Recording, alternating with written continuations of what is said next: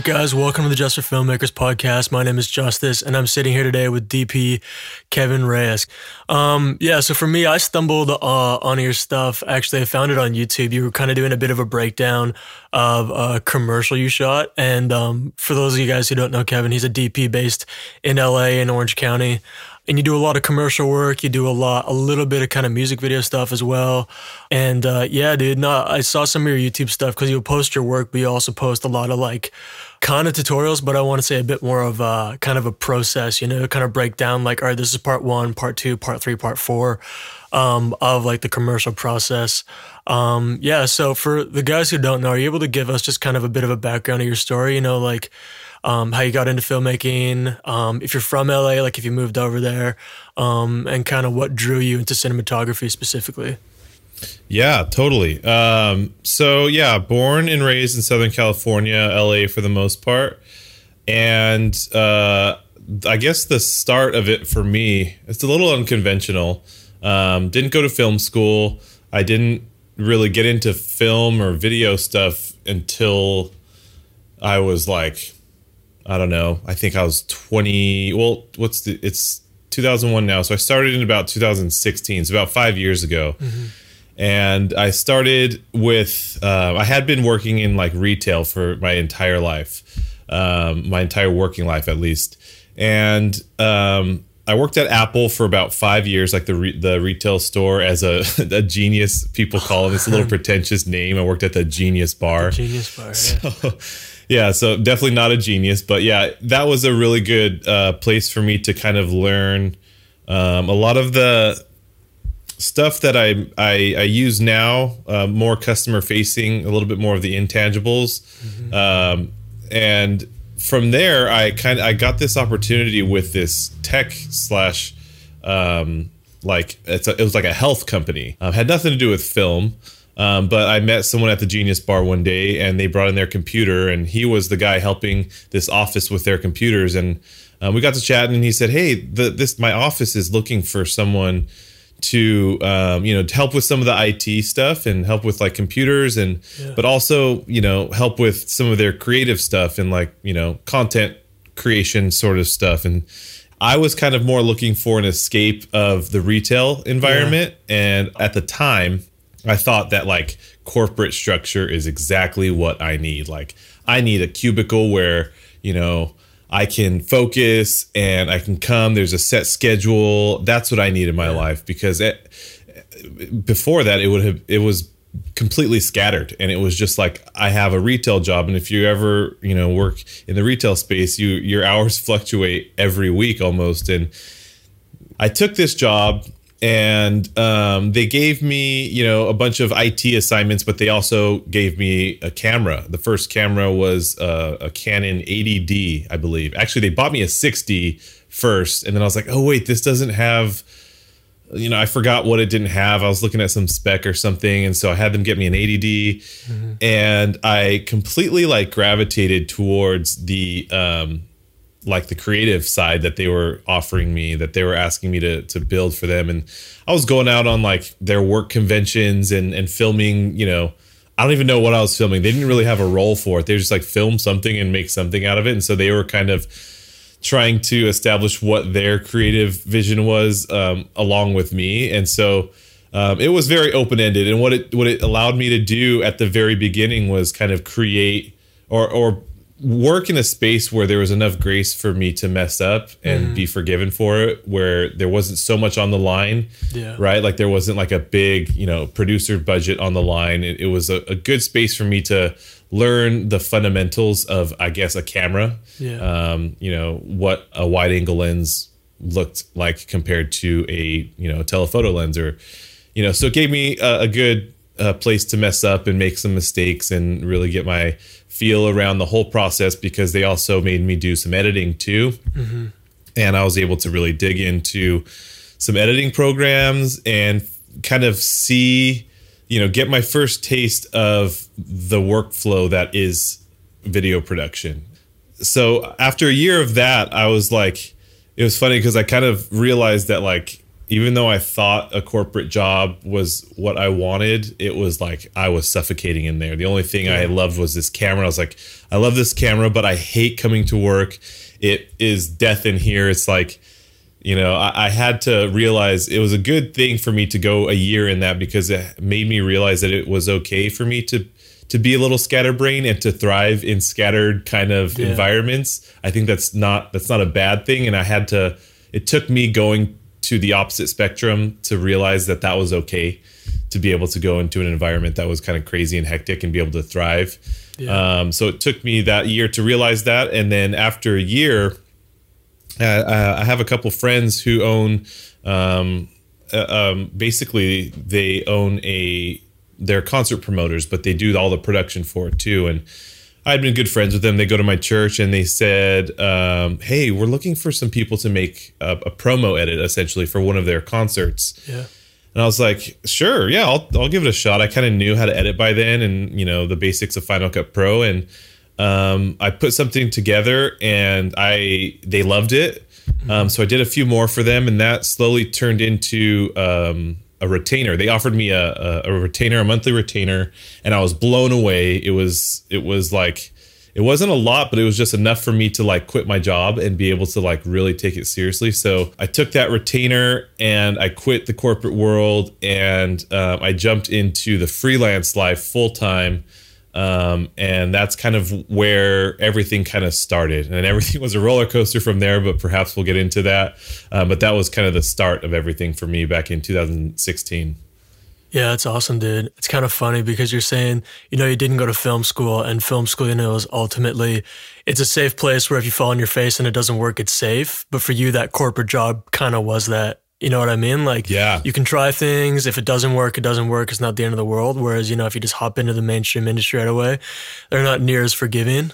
Um, yeah. But yeah, dude, no, that's that's cool. So then, how did you, um, like, obviously now you're working on bigger productions, you know, a lot bigger scale. Um, how did you make the jump from? Because I know there's a lot of people who are doing, um, you know, concert video and footage and stuff. And there's a huge market for that, like in the touring world. But how did you make that jump? Because, um, well, they're both their own kind of, kind of genre. You know, there is a very big difference. So how did you make kind of the jump and how did you adapt into being like a DP? Yeah, that's a great question. Um, so when I started working with this company, they're called Transparent Productions, amazing people. Mm-hmm. Um, it started as like promo editing, like from existing footage. Um, so I got my feet wet with editing, and that slowly turned into, hey, let, we need footage for like new concerts. Like, mm-hmm. can you come and film like and just make like a highlight reel? And so I was like, heck yeah, that sounds amazing. By that time, I had purchased uh, an A7S Mark II, a Sony camera, and there was yeah. like this huge A7S like trend on YouTube and around the socials and stuff. And so I jumped on it and I loved the body. I was like, sweet, yeah, heck yeah. I got a 24 to 70. And I just started filming a bunch of stuff um, at their concerts. And um, one of the first promos I made, or like highlight reels, I guess, recaps we would call them. Um, I, I like put my all into it because I was I was loving doing it, and I put everything. I was like, I just put so much effort into it. Mm-hmm and lo and behold, it, it like blew them away, um, and they really loved it, and they thought it was something that they never saw uh, before. It was like this is amazing. Like they were so excited about it, and um, I was excited about it too because I really loved it. Mm-hmm. Um, and then that turned into me, you know, continually um, filming for them and, and, doing. I think I did like two years total with them. Um, that again was like a, another, I guess, uh, platform for me. There wasn't as much grace to have to you know make mistakes but they they're not a production company in that they thrive off of content they thrive off of live events and mm-hmm. so their main stream of income isn't like based i'm not on the line essentially whether my work is good or not. Yeah. Um, and so it allowed me to practice the run and gun kind of filmmaking which i think a lot of people kind of you know they find themselves in to begin with whether it's weddings or they're filming for events or concerts or you know but that allowed me to kind of work on the fly and and there's a lot that goes into run and gun uh, regardless of what type of run and gun you're doing like it, it kind of forces you to make quick decisions um, it gives you an idea of what to look for. You know, it trains you without even knowing it. Yeah. It really trained me to to be able to adapt to any situation, um, and it really trained me without knowing it to be um, able to deal with ambiguity in, in certain circumstances because you never really know if there's going to be rain or if Yeah. you know it's going to be completely dark or you know it, it was just it, it allowed me to stretch you know those fundamentals i learned in the corporate world. Um, it allowed me to kind of stretch those and kind of threw me to the wolves in, in a certain way um, without there being too much on the line. And so that was really fun. Um, but in as i continued that i started to get like um, other clients uh, that weren't necessarily in the event space. I had a I had another friend who um, owns a, a creative agency, and they were getting their their wheels rolling with video and photo, and they specialized in beauty. And so I was good friends with them, and they brought me in to do like video of you know, their models like putting on makeup or whatever. And um, one of my first videos was it was kind of like a highlight reel of just the model in front of a seamless backdrop. Because that's all i knew. I knew how to do like flashy stuff. Yeah. not, necess- not necessarily story driven but i knew how to like make it flashy and not have to rely on a story. And it wasn't long form. It was very short form 30 seconds maybe a minute um, and so I knew how to make it really flashy. Um, the color wasn't the best in like some of those first shots and even the compositions, um, but I found a way, and I think a lot of people feel this way as well. I found a way to fix it in post a lot and like create you know overlays or frames within frames that were able to like you know or cropped images on top of other cropped images that kind of you know broke a lot of the traditional rules of editing and like your cut your jump cuts. Like i just like i didn't really learn those rules. I just like let me just make it look cool what i see might look what i think might look cool to me. And they ended up loving it. And so i was able to kind of wow them and you know continue on with that. And then that started to build into as this creative agency they didn't have a studio. We were just filming by a big open window um, and as we grew they were like okay we actually need to light something. Like we can't like we can't just rely on the window. I mean it's nice but like one day it was cloudy and like inconsistent look. And so um, they were asking me to bring in some lights. And that you know little by little taught me how to light a face which i'm super grateful for that i started it kind of in the beauty world was because it it just kind of taught me how to light a face. You Yeah. know it was all high key. And it was all bright stuff and it needed to be lit in certain ways. And so that gave me the kind of um, fundamentals of how to light a face. And from there um, i kept sharing my work and you know pushing my work out there. And you know little by little i started getting you know tapping into more beauty clients and um, did started doing a lot of fashion. I know you mentioned I did some music videos, but I actually don't do much music music videos. I have done them before, Yeah. but oh, I just meant more more in terms of like a lot of your stuff is musically paced. Do you know what I mean? Like oh the- yeah, totally. like it's, it's very very musically driven and not even necessarily musically driven, but kind of like sound design and and rising and falling and stuff. And I think what I like too about um even just what you're saying is you're like you know I. I kind of started to break the rules with composition and that, that and everything.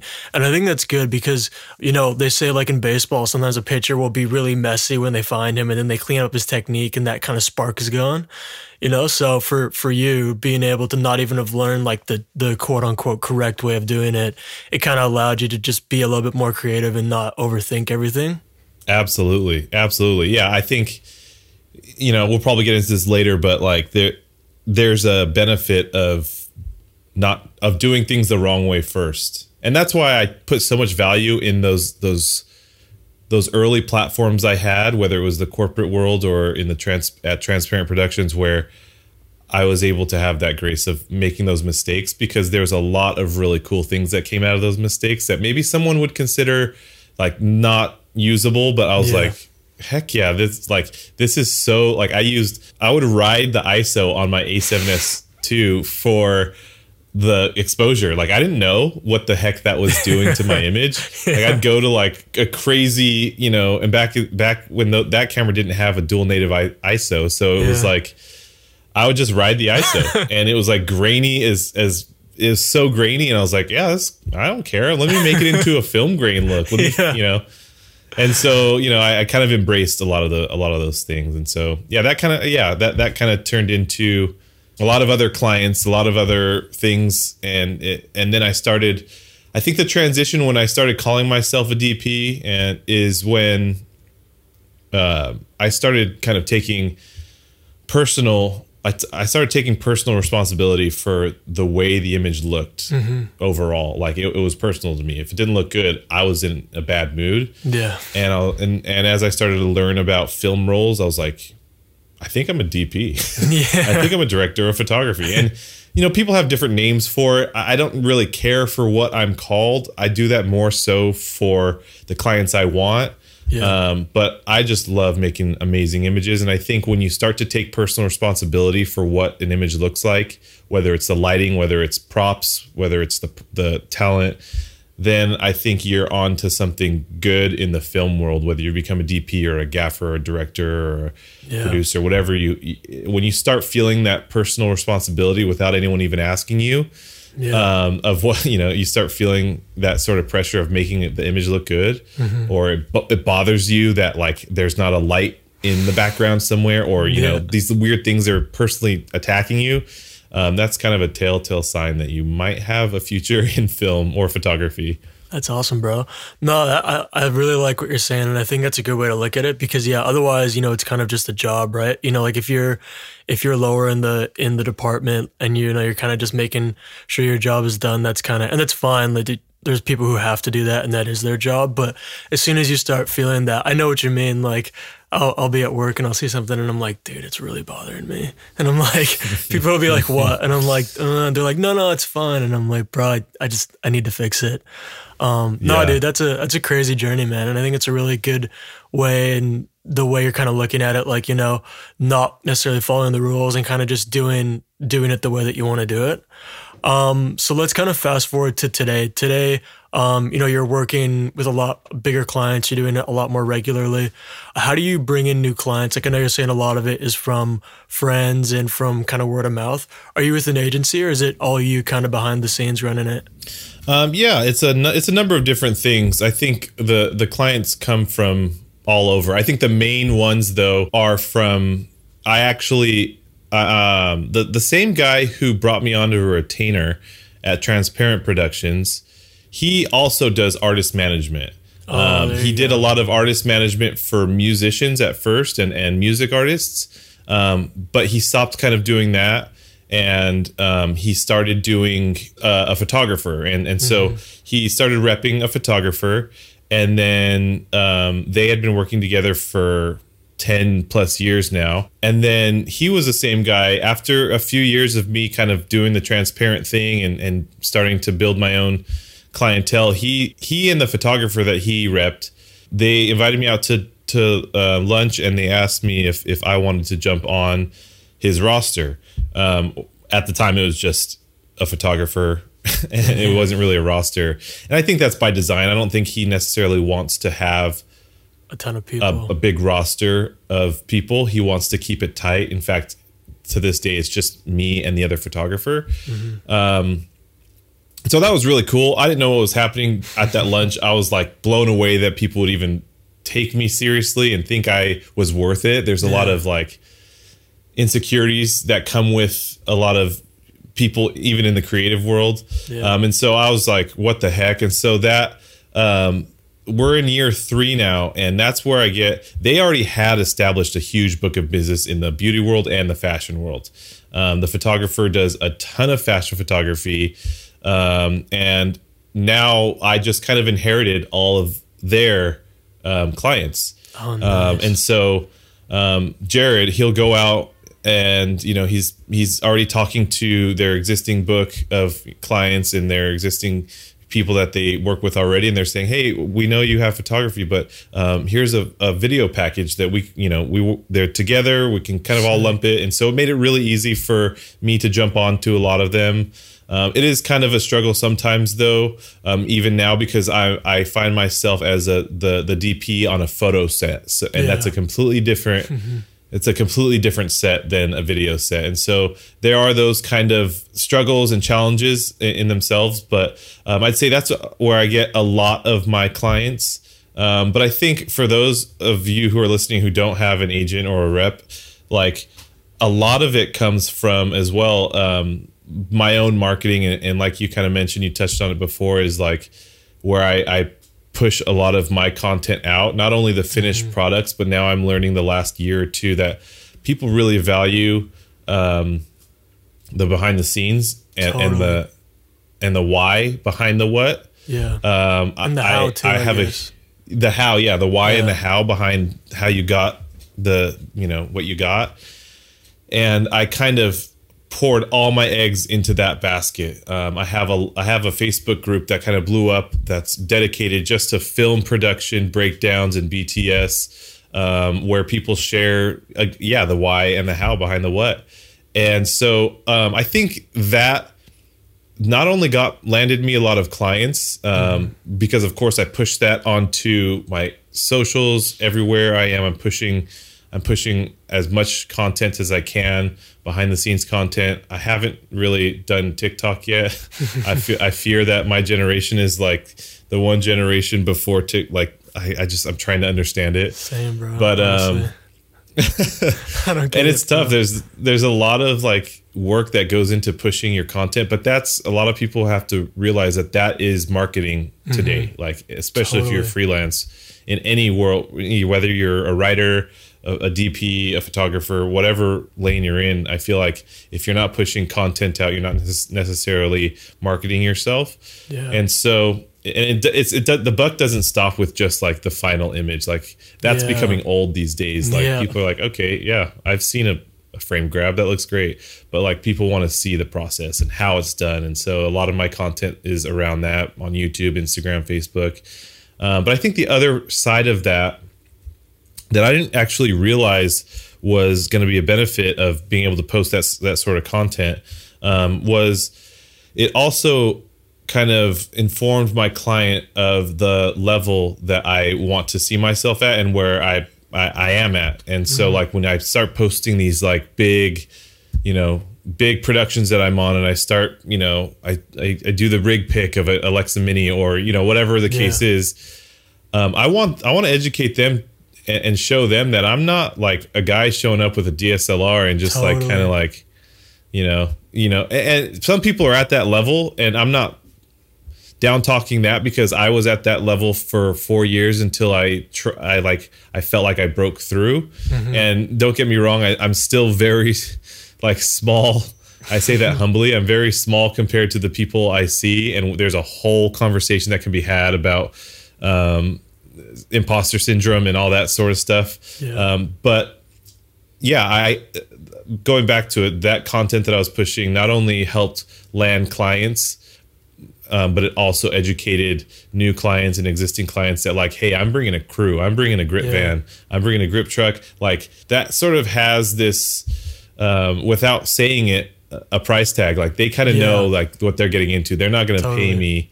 You know, they, they kind of expect that this is going to come with a price tag. And so I'm starting to land those clients who who prefer to have a crew, who won't hire me unless I have a crew, mm-hmm. um, who won't, you know, hire me. You know, I'm not I'm not getting the clients that want me to do um, the smaller stuff that you know is low hanging fruit, and it's yeah. perhaps it could pay a little bit, but you know I'm not really getting those. Um, so I think that it was really good for me to to kind of have that realization and I, I, guess another i'm kind of blabbering but another little branch off of that is that the biggest takeaway was like always share content that is above where you think you're at right now like mm-hmm. let's say you're on you're still only on you know you're the single man solo but let's say you have this one you know PA job that you're on a bigger set like mm-hmm. take a bunch of photos I mean clear it with a producer first yeah. but like take a bunch of photos and like you know just start sharing that stuff and like you know obviously you can't take credit for a lot of it but you can like share share the level share the content that shows the level above where you're at mm-hmm. um, and try to only share that sort of content mm-hmm. so that you know you can be viewed and and hired for those level gigs and you know one of my one one thing that my rep told me jared was you want to in scaling you want to bend and not break and so mm-hmm. J- just like trying to get to that next level don't don't try to skip to the you know being you know the next roger deakins because you're gonna break yeah. Um, but like maybe maybe you have an, a, a, second shooter or maybe you have an ac or, or mm-hmm. a gaffer you know stuff like that but anyway to answer your question that's those are kind of the two main ways i i get new clients but our our goal is to retain clients yeah. um, and be able to continue to work with the same clients and so um, hopefully there will be new clients but i think we are defining success as not necessarily new clients but more so retaining good quality clients so that we don't have to you know less is more as far as you know quantity versus quality. Totally. And i think too like as as the clients grow, you grow with them. Do you know what I mean? Like it's not having to meet them and then start at the bottom. And uh, no, I really like what you said, and that's a really good way of looking at it too. Is you know, I I post a lot of behind the scenes stuff, and I know some people who only have their work on their socials, and I think that's good. But at the same time, you know, um, for people to learn and also for clients to kind of realize how much you bring to a project, it is important to definitely be posting that kind of stuff. That's a really that's a really good point. I never actually thought of it that way. Yeah, yeah, it's it's been working for me thus far. And so I'm just I'm saying this because I'm actually not as big as what I show I am. it's true. Like I don't the majority of my gigs are pretty low key, but like I'll have, you know, a few gigs that I will take so many photos on and do a bunch of videos on. yeah, you got to get the phone. Yeah, yeah. Like it. I'll hire a BTS person yeah. just for this gig, the one gig I got this year that actually I use a freaking crane or whatever. But yeah, so that's that's that's it. Kind of works for me. No, that's good, man. Um, where are you looking to go in the future? Then, are you looking to kind of stay in the short form world, or do you want to get more into like shorts, features, TV?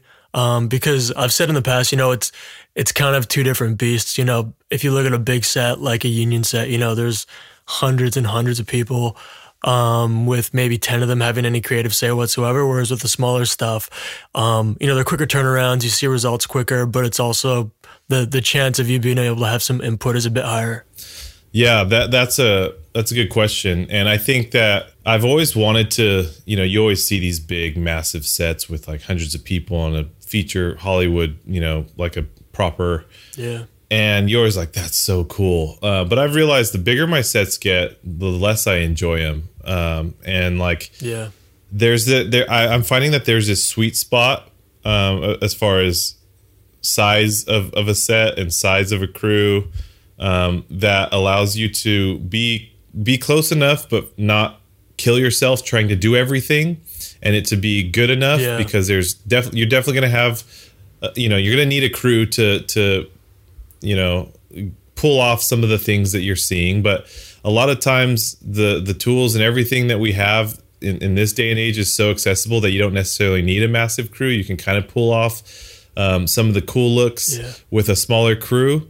Um, and so, um, as far as where I want to go, I I've always wanted to. Um, I'm getting the itch recently to like do some passion stuff and get into the feature world, um, whether that's a short or something. Um, but it's really difficult because it's so busy right now with work, and I say that humbly and gratefully because I, I love working.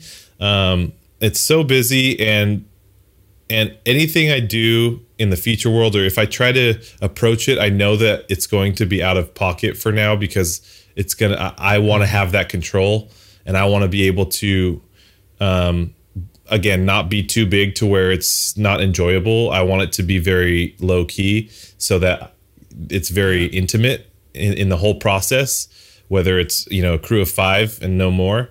Um, so I, I, I in the future i want to be able to scale my my client work to where i have two or three retainer clients um, a month that are paying all the bills and then some and, and i can kind of compartmentalize that and say okay I have some space to where now I can um, dedicate to some passion stuff.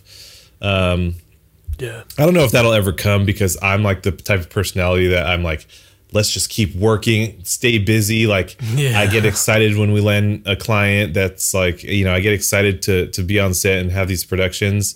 Um, but it's always been a, a hard question for me to answer, and I think I finally realized why. Um, as far as like goals and stuff and where I see myself, um, I, I actually don't I don't I don't necessarily see an end goal for me. Like there's no I don't say this to say like I'm to be amazing or anything. I'm saying like I never want there to be a landing spot where I say I've accomplished. Because every Yeah. time I every time I I do get to a point where I like 10 like 5 years back I was saying that was my goal and and and I actually meet it like the by the time I've met that goal I'm like well that my goals have changed now and I I want to do something Yeah, completely different or, or bigger or you know whether it's Totally. a pivot or not like I find that like I, my goals are always getting bigger by the time I've met them you know and they Yeah. change and so I guess I my that the answer to that question is I never want to stop growing and that sounds so cheesy and cliche but I, I truly don't ever want to stop I, I, guess I never want to land anywhere. I just want to keep going. I think immediately to answer that question, I've been looking into um, building out a studio and having a smaller production um, uh, company that's not just me. For so long, I was like, I'm the DP, kind of pretentious. like I'm the DP. If a client comes to me, they have to work all that that crap out, like do all pre-production. You hire mm-hmm. me when you need. You have all your eggs in a ba- like everything in a row, and like Yeah. Like you hire me when everything's figured out. I, the, the the boards are there. I just need to come in and do everything and, and shoot shoot the boards. Like I don't want to have to deal with all that. But Yeah. but now that that's when I started to realize like okay maybe that's not as enjoyable. Like I kind of want to be part of the process and be a little bit more intimate in pre pro. And so I think having a smaller agency or not even an agency, just a, a, a family uh, of core dudes or or or chicks who can come into the studio where we'll have like a decent sized cyc, um, a couple editing bays, and we have like our little workflow. Um, I don't necessarily want to be a millionaire. I don't necessarily want to make thousands and thousands of dollars. I don't necessarily have the aspirations to crush every other agency around me. I just want to have a little family around me where we can just be working and everyone's having fun and we have the space to do lens tests and get nerdy and get techie um, Yeah. and just have that com- cor- um, uh, camaraderie with with a with a small little tight knit crew. Um, and I think I see myself kind of keeping it at that level. And whether we get big clients who want us to take on, you know, something that's bigger than we can, you know, bigger than we can bite, then then we will try it. But like I, I think immediately I want to I see myself in like a smaller production family, I guess you can call it. Um, but yeah, I never want to land anywhere. I, I always want to keep learning and growing. That's awesome, dude. And yeah, I think it's honestly, I think it's a pretty healthy way to look at it because if you have like a, a ceiling, you know, you get there and then all of a sudden you're like, well, now what do I do? Yeah. You know, like, so I think it's, and especially with how much the industry changes, you know, not necessarily like the actual craft, but the way people do you know what I mean? Like 20 years ago, no one was networking over social media. So yeah, like the cam- the cameras have changed, but now, you know, you got to have a website, you got to have socials, you got to have all that kind of stuff. Um, so I think it's a pretty, pretty healthy way to look at it. Um, Yeah. yeah, I think we'll hop into the second part now. So these are just the three questions that I ask everybody, and there's no right or wrong answer. But um, you know, just with the with the different people we've had on the podcast, it's been really interesting to see how some people will say, "Oh, this is what I recommend. This is what I recommend," and you know, it can be totally different. And again, there's no really right answer, but it's just really interesting to hear um, the different perspectives. So the first one. I know you didn't do film school. So a lot of people, the question is, do you think film school is worth it or would you rather teach yourself? And I think for you asking that, I know you didn't go to school. Are there times that you wish you did? Or is it more just i I'm happy I kind of went the way I did? I, yeah, I think you nailed it on the head. For everyone, it's different. Just like in in grade school, you everyone has their own way to learn. Some people learn better than than others. So it's subjective. But, but for me, the way I see it is, um, film school is. I think film school's awesome, and that's contrary to popular, you know, recent belief. Like, there's a lot of people Yeah. who trash talk it, but I, I kind of wish I would have went um, because as I started out, obviously not having gone to film school, I was racking my brain and there was a lot of stress and there was a lot of like uncertainty and just like how the for example, how the heck how the heck do people do this? Like I'm by myself and like I have yeah. to set up all these lights and get this camera ready and like record these two cameras at the same time. I'm like for for so many years I was so stressed out and I could have saved yeah. so much stress because I feel like one of the things that you learn is roles and yeah. um, positions totally. on, a, on a proper film production even if it's a small one you kind of understand that there's um, you know that there's responsibility is it's a village like everyone holds the production up and um, I would have saved myself so much stress um, because I just didn't know that, and I didn't know, and I was like, I, it almost there was times where I was so discouraged because it didn't come out the way I wanted to because I didn't have an opportunity to change a light or do something rather. And if I'd went to film school and I had the peace of mind of knowing like, oh yeah, like down the road I'll be able to have a first AC. Like I'm not stressing out mm-hmm. right now because yeah, of course I'm by myself, but like perhaps I would have had a lot of friends to to call and like network with yeah. and say like, hey, jump on me, j- jump on, don't jump on me, but jump on this project with me. and yeah. like help me out with gripping or gaffing or whatever the case may be.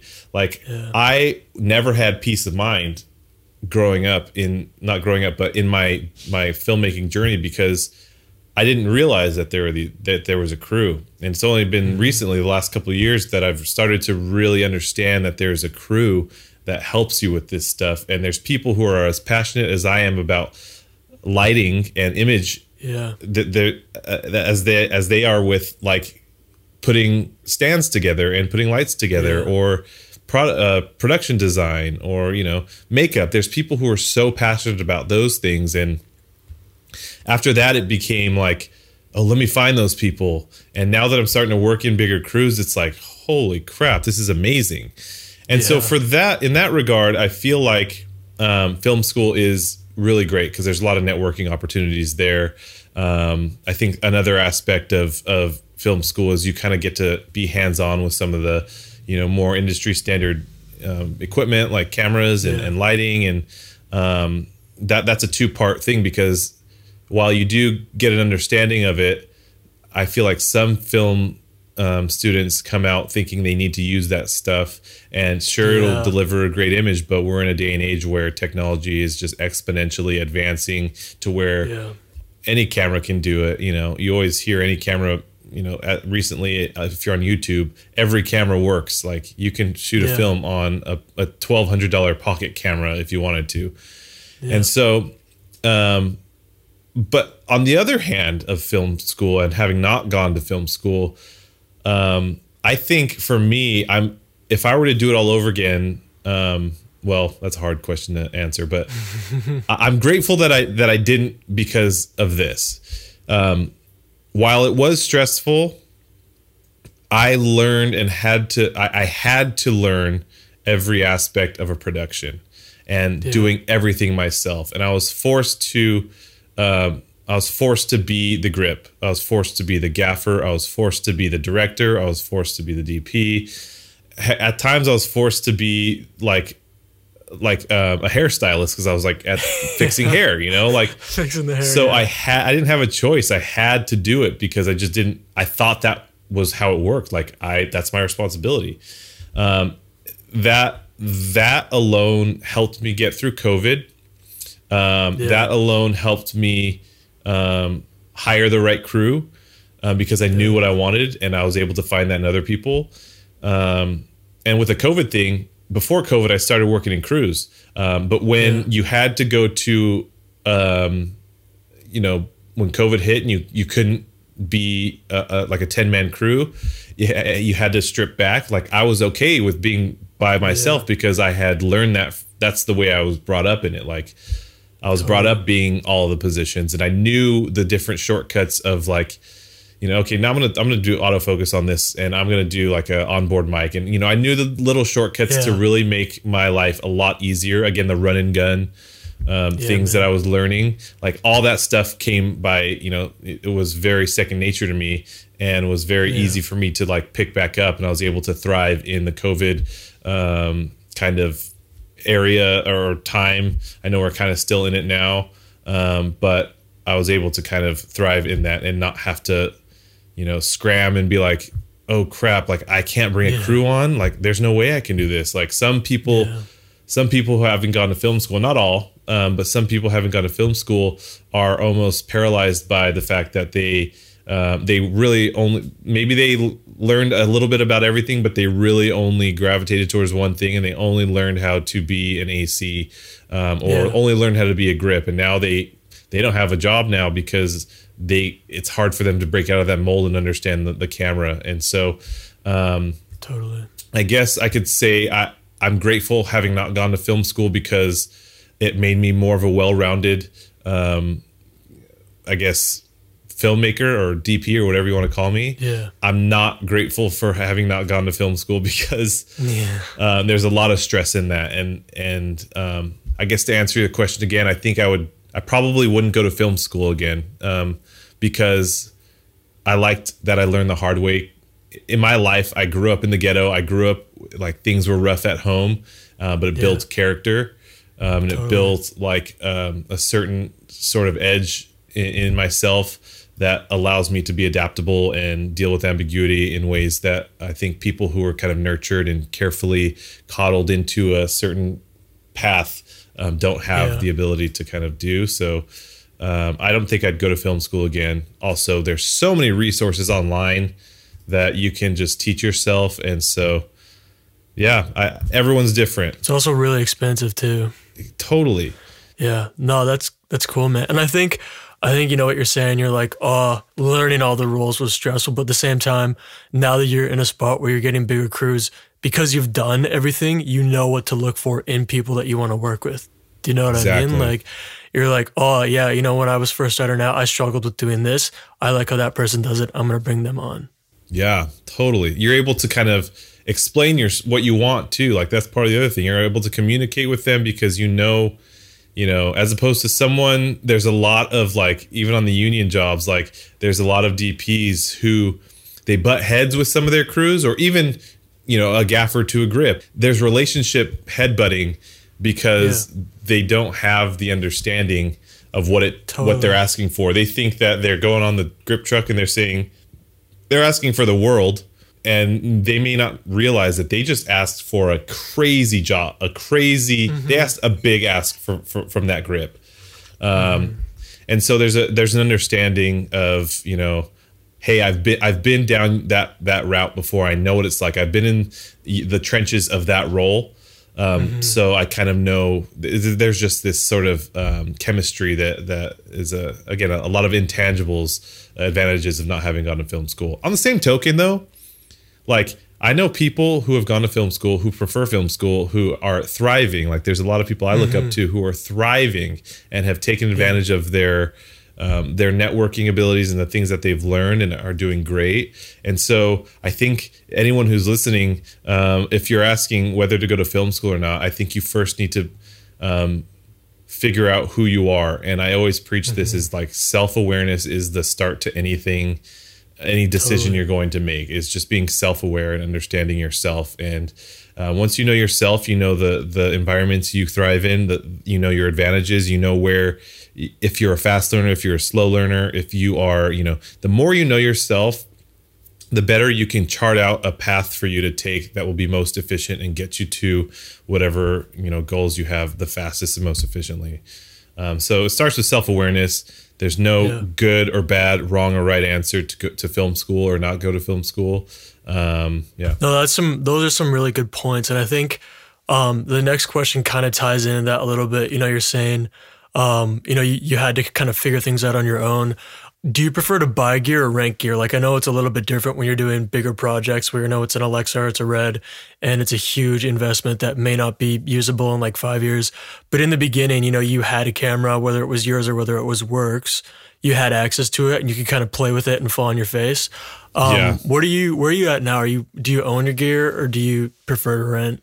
I own a lot of gear. Like I own a decent amount of grip, a ton of lighting. Um, I own a few cameras.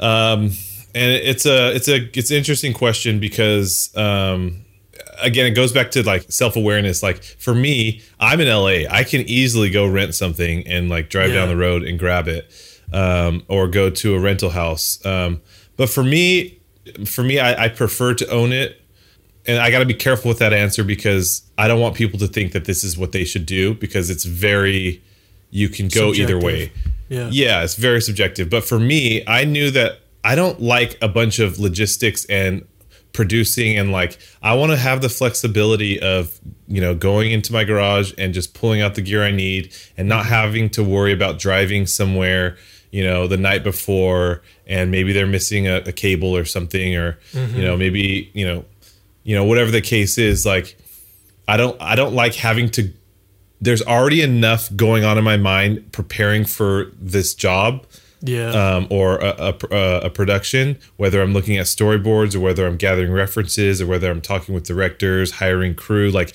there's already enough things on my plate that I have to do, um, at least at my level currently, um, that I'm still responsible for. That I just don't feel like going to drive and, like, you know, picking up gear, dropping it off. Like I'm tired after a shoot. I don't want to have to get up the next day and like Totally. drive back and drop it off. And I forgot a screw.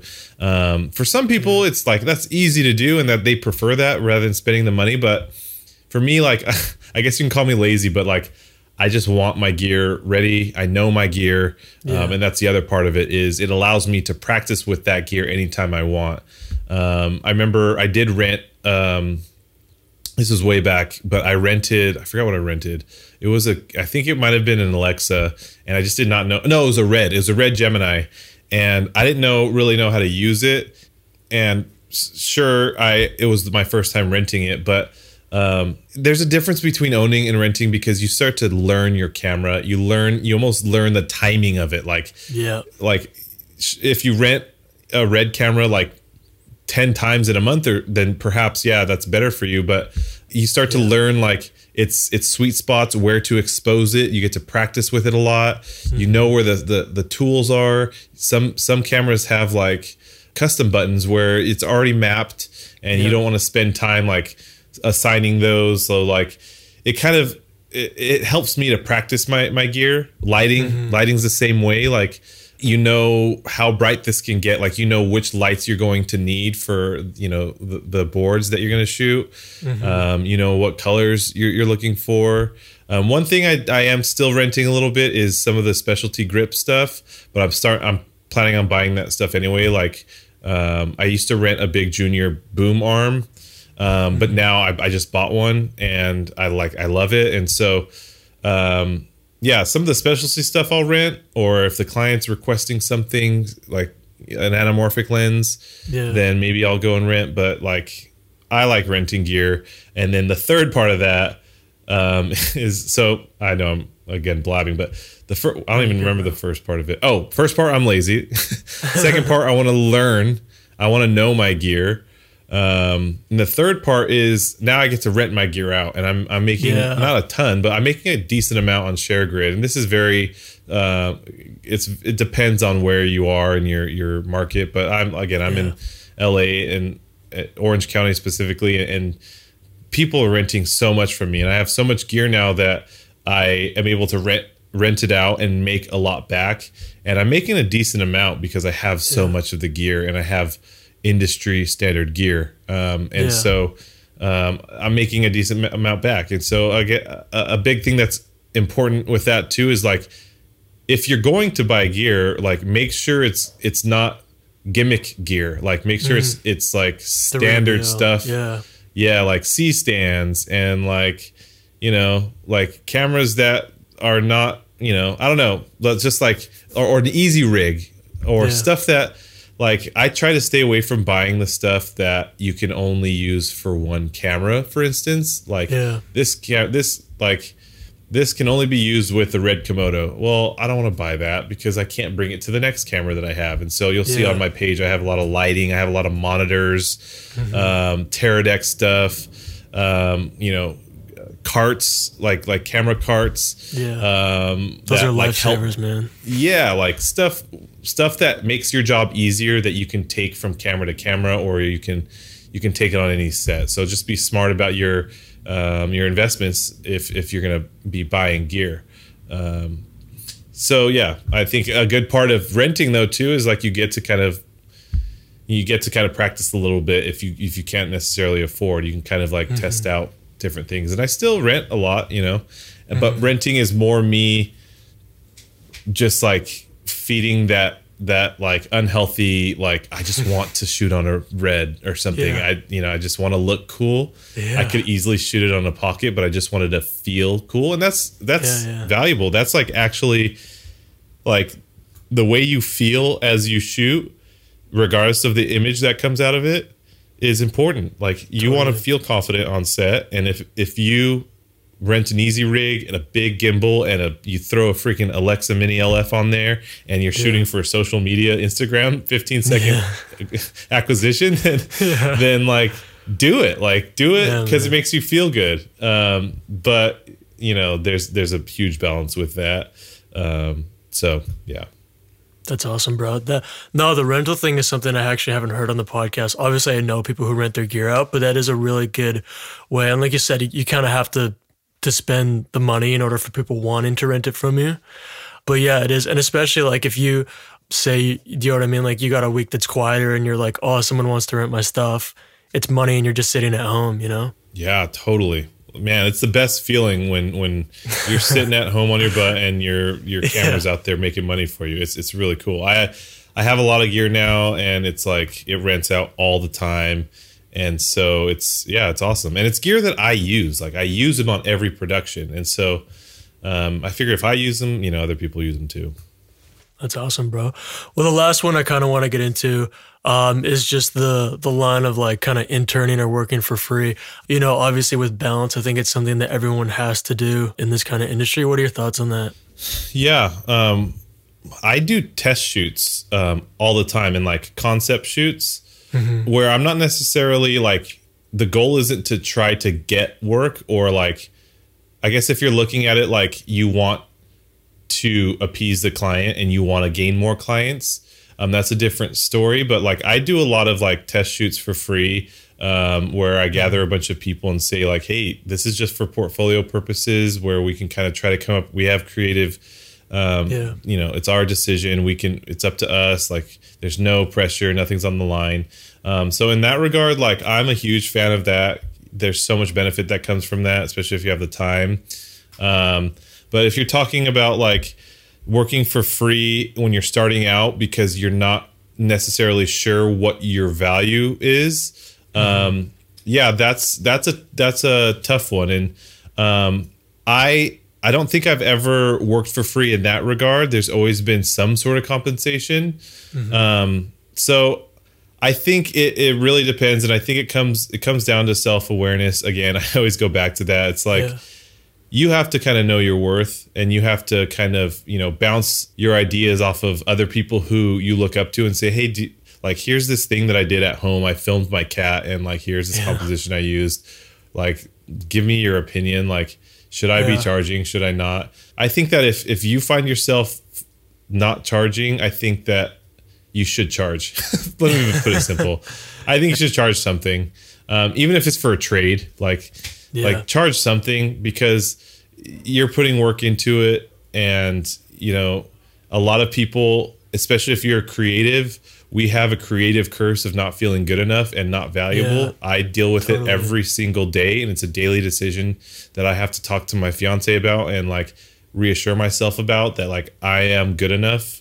You know Yeah. that like that's something, especially with social media. You see everyone doing stuff like it's a bigger discussion than it is like not being paid or, or I'm sorry, doing stuff for free. Like that's Yeah. not that's not what we're talking about when we're talking about that. We're actually talking about do you value yourself?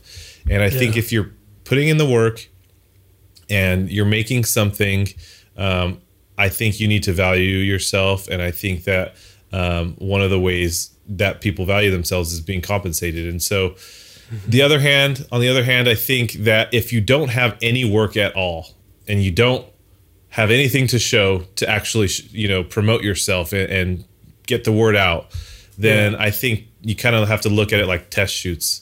Um, yeah. and maybe not necessarily working for a client for free. I wouldn't recommend working for a client for free because then pressure's on and like yeah. you have stuff is on the line.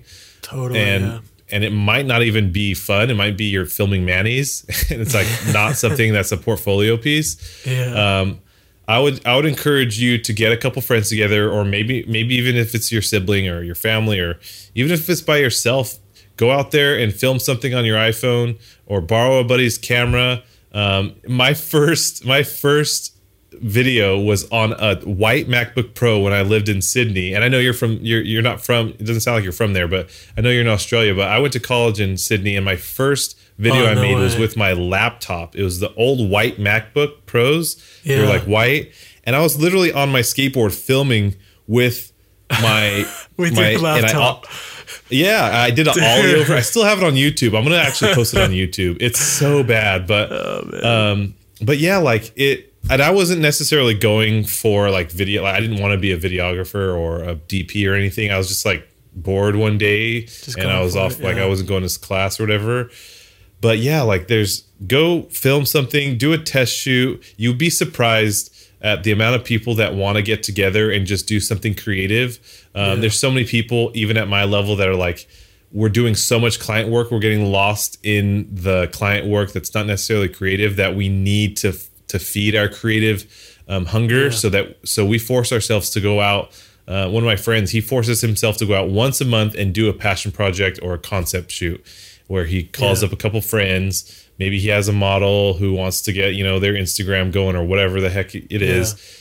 And he goes and films them at the beach or something and he puts that out. Let that be your free work. Um, yeah. And then someone's going to, you know, soon enough, whatever you're filming and you're putting out there, there's going to be someone who's going to ask you to film something and they're going to ask, you know, what, what do you want to get paid? And put a number to it. Uh, if you have to start with 300 at first, do 300 bucks for the thing. Um, yeah. But I've noticed like as the as as I go on, like we like my rep will be like he'll he'll bid a number and they'll be like yeah that's fine and like i am like blown away because I thought that they would like, I don't it's it's hard because I don't value myself at that but like yeah, other people yeah. do yeah, um, and and so yeah that, I, I know that's a long winded answer but um, but yeah I don't think you should work for a client for free the, especially if you're doing it for the first time. Um, I'm, I'm just thinking of more thoughts here. Is that I di- I actually did a free thing, and it wasn't when I was starting; it's when I was already established. But it's because I really wanted to do it because I yeah. loved it. Um, yeah. I ended up getting compensated anyway because they just wanted to, you know, they appreciated it. Yeah, um, awesome. But I did some stuff for my church for their Easter thing, and it was like, look, man, I I love my church and I love, mm-hmm. you know, what I love Jesus Christ and I love that what that's all about. And so yeah, I want to do this for free because I, I love it and it it's, totally. it's more value for me to actually do it than it is money. Money is not the value here, and so yeah, there's a lot of ways you can look at it, but um, but yeah, hopefully that helps someone. No, that's a that's a good way to look at it, especially you know when you're saying, um, you know, you find a lot of people don't charge because they don't really think they're worth the money, you know, and I think that's a lot more common than a lot of people want to want to admit. Um, but yeah, dude, totally. I, I agree. You know, I think it's important to keep the creative juices flowing and, you know, once a month kind of getting some buddies together and just getting creative with it, man. I love it. Yeah, totally. That's awesome, dude. Well, thanks so much for sitting down with me, bro. Um, if people want to follow you on socials or check out your website, where can they find you? Yeah, um, you can find me at, I mean, Instagram is probably the main one. It's just my first and last name at Kevin Reyes. Um, and then I have a splash page. Join the Facebook group. I'm on YouTube. Um, but yeah, just hit me up. I'm, I'm, i try to make myself free at any point. And uh, yeah, man, I really appreciate you having me on. This is this has been awesome. I love chatting with people who are just as passionate. Awesome, man. Well, this has been the Just for Filmmakers podcast. I'm Justice Brooks. Thanks again, guys. Um, Kevin, dude, you had some great stuff to say. I'm really excited to share it with everybody.